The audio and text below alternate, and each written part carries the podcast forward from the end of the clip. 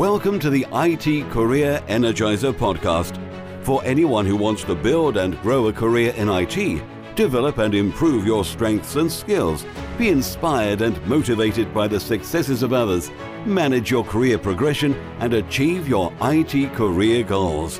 And now, your host, Phil Burgess. Welcome to episode 346 of the IT Career Energizer podcast.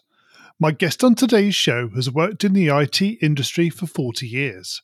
His roles have included software developer, systems administrator, project manager, and technical consultant, to name but a few. He has a particular interest in integrating devices and systems to increase the value of the overall solution. And he likes to share what he's learned with the developer community through blogs, videos, live streams, podcasts, and books. So it's my absolute pleasure to welcome to the podcast, Chuck Tomasi. Well, thank you very much, Phil. It's a pleasure to be here. I'm delighted you could be on. So Chuck, obviously that gives people a bit of a flavour of your background and you know, your contribution and how you like to be engaged with the community. But could you tell us a little bit about your current role and what you're currently doing? Absolutely.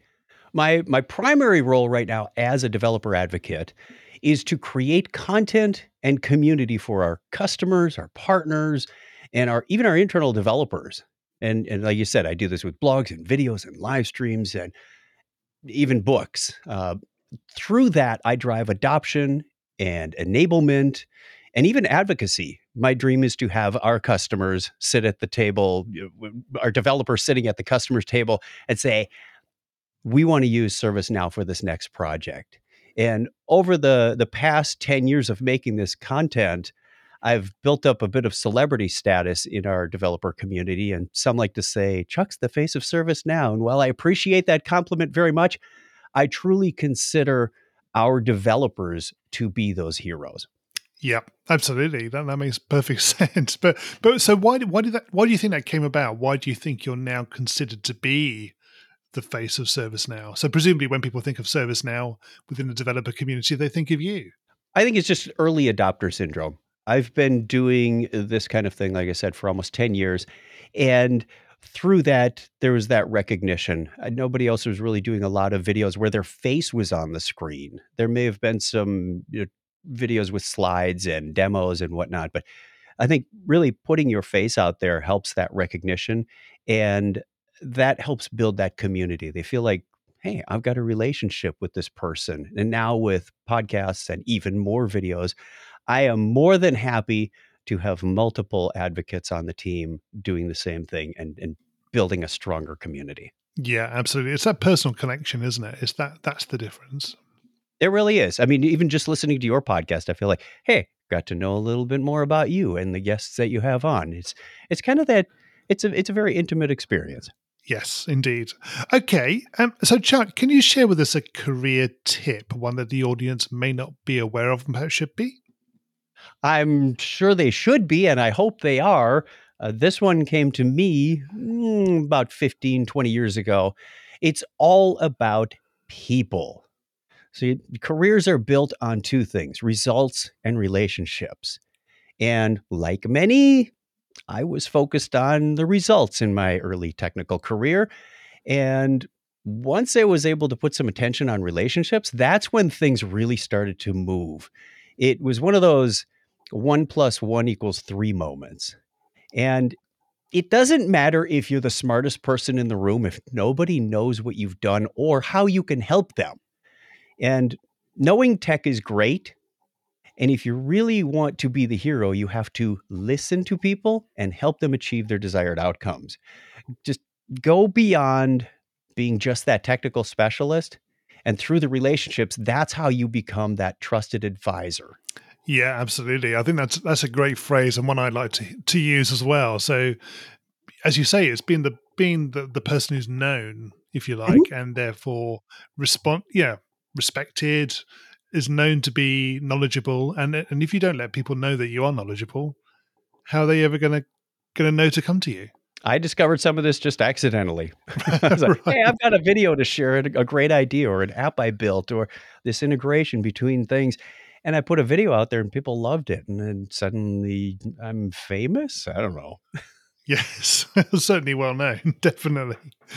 Good. Okay. So Chuck, can you tell us about your worst career moment and what you learned from that experience?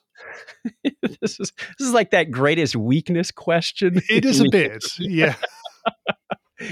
Well, I always like to tell people we learn from our mistakes, and let's just say I've learned a lot. Here's a fairly recent one from a couple of years ago. We were preparing for our annual ServiceNow conference. We call it Knowledge. This was 2019, and I was leading a team of 8 volunteers to create these hands-on step-by-step labs. People come into the room, they get a lab guide, they've got a ServiceNow instance, and they go through these things step by step, and they have to be absolutely perfect. Otherwise, you run the risk of everybody getting lost and frustrated, and they leave. Well, some of these people that were building for me I'd worked with before, and they're pretty smart people, so I had utmost confidence into them. We were about 10 weeks into the assignment. We had 10 weeks to do the assignment, and each was assigned their own lab to create and construct and test. And it's about a 40 to 60 hour effort to do all of this, to build the story and write the step-by-step lab guide and create and test the machine configuration and so on. So, well, I noticed several of the volunteers were not attending our weekly stand-up meetings. And when I asked for updates in status emails, they were basically radio silent. 2 weeks, you know where this is going, right? Go on. 2 weeks before the conference, not one, but 2 of the volunteers contacted me and let me know that they couldn't complete their work. And worse yet, they hadn't even started. So yep. I ended up creating those 2 lab guides. I've done this a number of times before, so I was able to cut into that 40 to 60 quite a bit. I did it in 5 days, including burning an entire weekend, and I was not a happy camper or a good spouse at that point. So the lesson learned I got out of all of this is when you're looking for resources for a project, always start with the management. Go as high as you can go on the org chart and ask for their rock stars. We did our 2022 conference recently. The people showed up. They got the work done with no issue of competing priorities because management signed them up for this. Yep. They collaborated amongst themselves. And my favorite part, when problems came up, these are the rock stars. They took the lead and just let me know the status and the outcomes. I was simply there in case there were any roadblockers. It was such a refreshing change of pace from that experience in 2019. Yes. And why do you think that happened? Or why do you think that's the case that you need to go to the sort of the management layer to enable it to actually happen? There must be some sort of social dynamic involved there. It's a resource allocation thing. I mean, if people are volunteering, they're not... let me try that again. I think it's just a dedication and resource. Some cases it may be a protective thing. We have a pretty good relationship with our product managers and our solution consultants. And when I ask the independent people, hey, who would like to help? They're kind of doing it on a borrowed time thing. They know they've got a day job and this is a side job. Yeah. If I go to management, they say, this is now part of your day job. They will get it done. And if I ask for their rock stars, then, I know I'm getting the best resources I can rather than just whatever I can scratch off the floor. Yes, exactly. Great. Okay. And Chuck, can you tell us about your career highlight? That would have to be our most recent ServiceNow Knowledge Conference this past May. I was able to host the keynote in our New York and Sydney. I emceed several other activities, including a session where people shared their lessons learned, those stories where you made an error and then what you learned from it, kind of what we were just talking about. We had fun learning together. We played Jeopardy, which is a popular TV trivia game show here in the US. We even sang karaoke. And those latter two were applications that I had built on our platform. So it was just a fun way to show off those kinds of things. To be the MC for our keynote has been a goal of mine for about a decade. And it was a fun journey to get there. Again, one of those career aha moments where we went, well, this wasn't that hard once you connect the dots. I talked to my management about my goals so that they could work with me.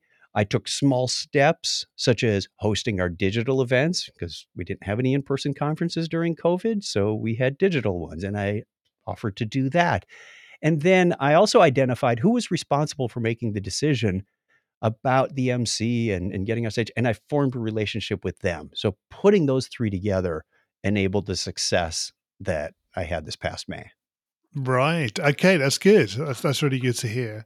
And Chuck, what excites you about the future of this industry and careers in IT? Oh my goodness. There is so much opportunity out there today, and it's only increasing. To be someone who spots an opportunity to make an app or design a new system or create a website that has a positive impact on lives is just an amazing thing.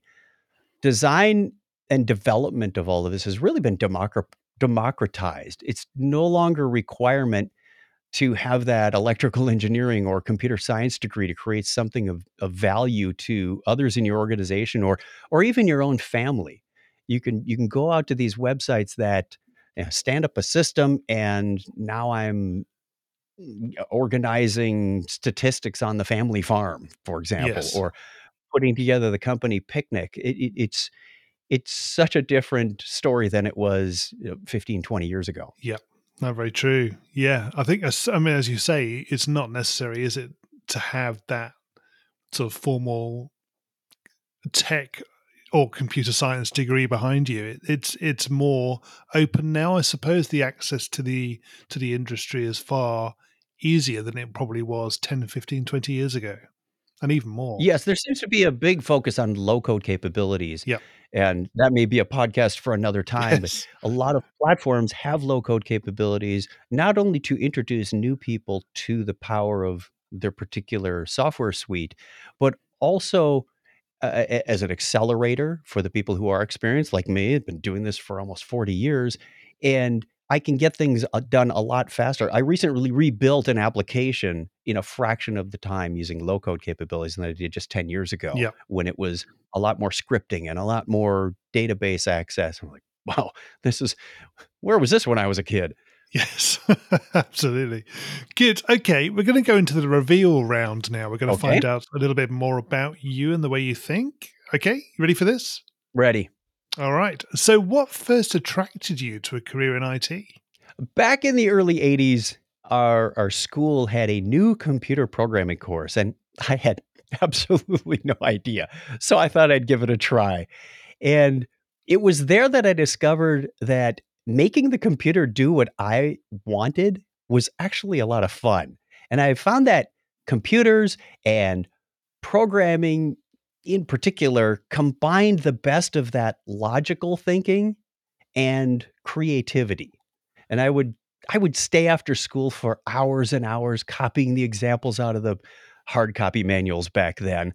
I'd tweak them a little bit and learn how things worked. And I started to find some other friends who were equally interested, and we started sharing ideas. We eventually formed a computer club, and I was their first president. So you can see the writing on the wall back then of learning and sharing and community. Yeah, absolutely. And what's the best career advice you've ever received? Oh my goodness, this is something I learned. One of those things that I knew, but I heard it and it was like, yes, absolutely. Trust is the ultimate currency. And I learned to build trust, to be honest and open, even when things are going bad, because if you try to hide or obfuscate an issue, it's only going to get worse, and somebody will find out, and you may never recover. As our CEO, Bill McDermott, likes to say, trust is earned in drops and lost in buckets. Yeah, absolutely. But it could be lost very quickly, definitely. And what is the worst career advice you've ever received? Oh, you're going to love this one. Right. It goes against what Janet said in your episode 341. Oh, okay. She said that one of the best pieces of advice she got was, it's better to beg forgiveness than ask permission. Yeah. And I respect differing opinions, and I'm going to be a differing opinion this time. The problem I have with that statement is that Many people don't understand that there is a huge missing qualifier that assumes you know how to measure risk and you understand the consequences if things go sideways or as you like to say, pear-shaped. Now, like many in my career, I was not good at assessing risk and consequences right. in my early days. And more than once, I leapt without looking, and sometimes it backfired. So I learned to take an approach that was less cowboy and more collaborative. And now that I've been doing this a while, I like to think I'm better at risk management, but I still collaborate with others to get a better view before taking action. Even if it's just running an idea past a teammate to get their thoughts on, hey, I've got this impulsive idea. What do you think? A new perspective is always appreciated.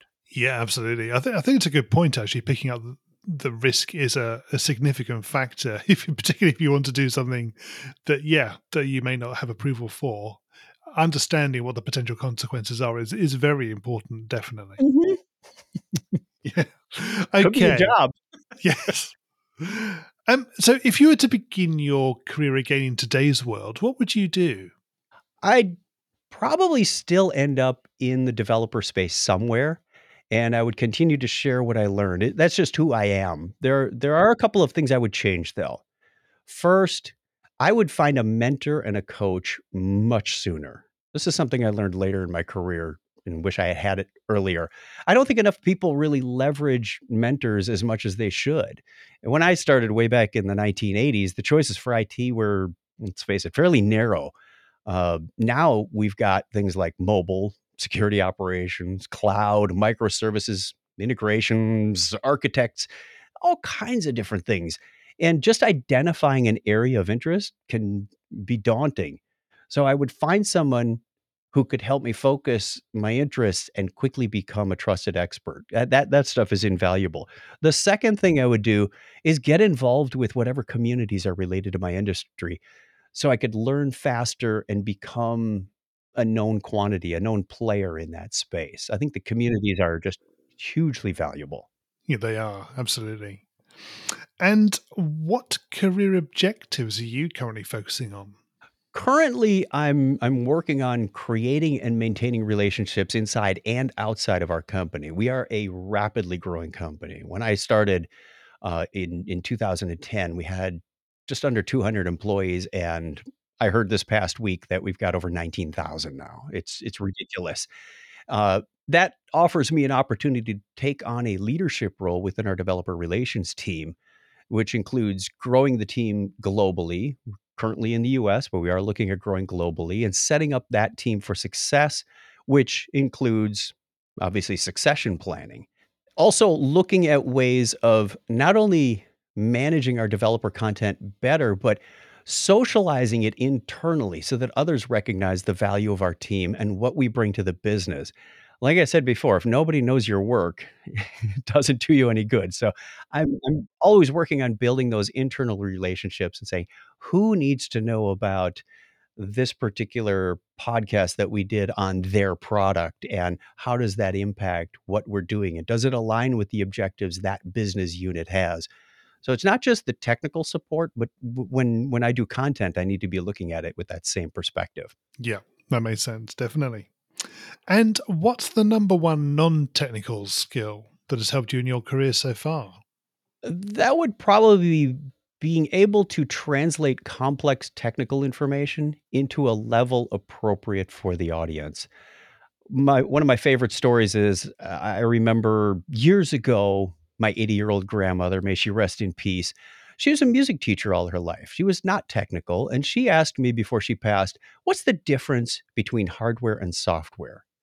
So I came up with a metaphor or an analogy that worked in her language. I told her the hardware is like a player piano. You've got a standard set of keys, strings, and so forth. And the software was those scrolls you put in the piano. Each one was a set of instructions to tell the piano what song to play. And she got it. I like to use analogies, and I use them a lot when I'm relating technical concepts or abstract concepts. That's good. Very good. And Chuck, what do you do to keep your own career energized? I think it's just knowing that I'm making a positive impact on people's lives. I won't lie. I get a kick out of seeing the mentions and personal thank you messages on social media that say, hey, I got a certification or a new job or a promotion due to your videos. Yeah. Just making that positive impact. Somebody sent me a wonderful email last week that I, of course, sent to my boss and up the food chain as far as I could go, saying, hey, you know, people like what I do. I want to keep doing it. That's definitely a reason to get out of bed in the morning. Yeah, no, definitely. And what do you do in your spare time away from technology? I'm one of those sick individuals who's never far away from technology. Yes, I think most of us are in this industry, but you must have some other interests. I do a couple of podcasts for fun, and that's where a lot of this started. I started doing podcasting, and that became the DNA of my job. I'm the co-author of Podcasting for Dummies. I'm always working on some app as a side project or an integration for fun. That keeps my skills sharp as well as uncovers new content ideas. And the reverse is true as well. What I do for my day job feeds back into those skills for the hobbies. Now, aside from that, my wife and I like to travel. I've been married for 34 years, two grown daughters. We like to experience new places, cultures. Just hanging out with friends on a cruise is always fun as well. That being said, even when I'm on a cruise, my radar is never completely off. I'm always looking for inspiration. For example, a recent cruise, I was getting ideas that might work out in our next conference or how we can improve our podcast. It's always fun to keep that inspiration alive. Yeah, absolutely. And Chuck, can you share with us a parting piece of career advice? Yes, along the themes of relationships, even if you consider yourself an introvert, stick out your hand and say hello in real life or digitally. Build and maintain those relationships because you never know where your next career opportunity may come from. It definitely helped me in 2010. I started a discussion with a woman named Gail about our laptop bags, and a few days later, I was unexpectedly let go from my company that I've been with for 22 years. I called Gail on the phone. I said, I have to cancel our appointment tomorrow. She gave me my first job lead less than an hour after I was let go. And it's those kinds of, hi, I like your laptop bag, discussion. And then, a few days later, you're getting a job lead. Those are the things that unexpectedly pay huge returns. Yes, exactly. They can happen, definitely. And Chuck, most importantly, how can we find out more about you and connect with you? Well, the hub of my web universe is chucktomasi.com, ChuckTomasi. It's got the personal stuff. It's got the career stuff, social media, GitHub repo, podcasts, books, videos, even some fun photos. Great. Chuck, thank you so much for joining me on the podcast today. It's been great chatting with you. It's been an honor and nice to be on the other side of a podcast interview for a change. I truly appreciate what you do for the community, Phil. Hi, Phil here again. Well, I hope you enjoyed my conversation with today's guest. You can find full show notes on the website at itcareerenergizer.com/e and the number of the episode you've been listening to. If you haven't already subscribed to the show, please make sure that you do so that you get episodes automatically downloaded to your device every Monday. Thanks for listening and have a great week. Thanks for listening to the IT Career Energizer podcast. To find out more about building a successful career in IT, visit itcareerenergizer.com.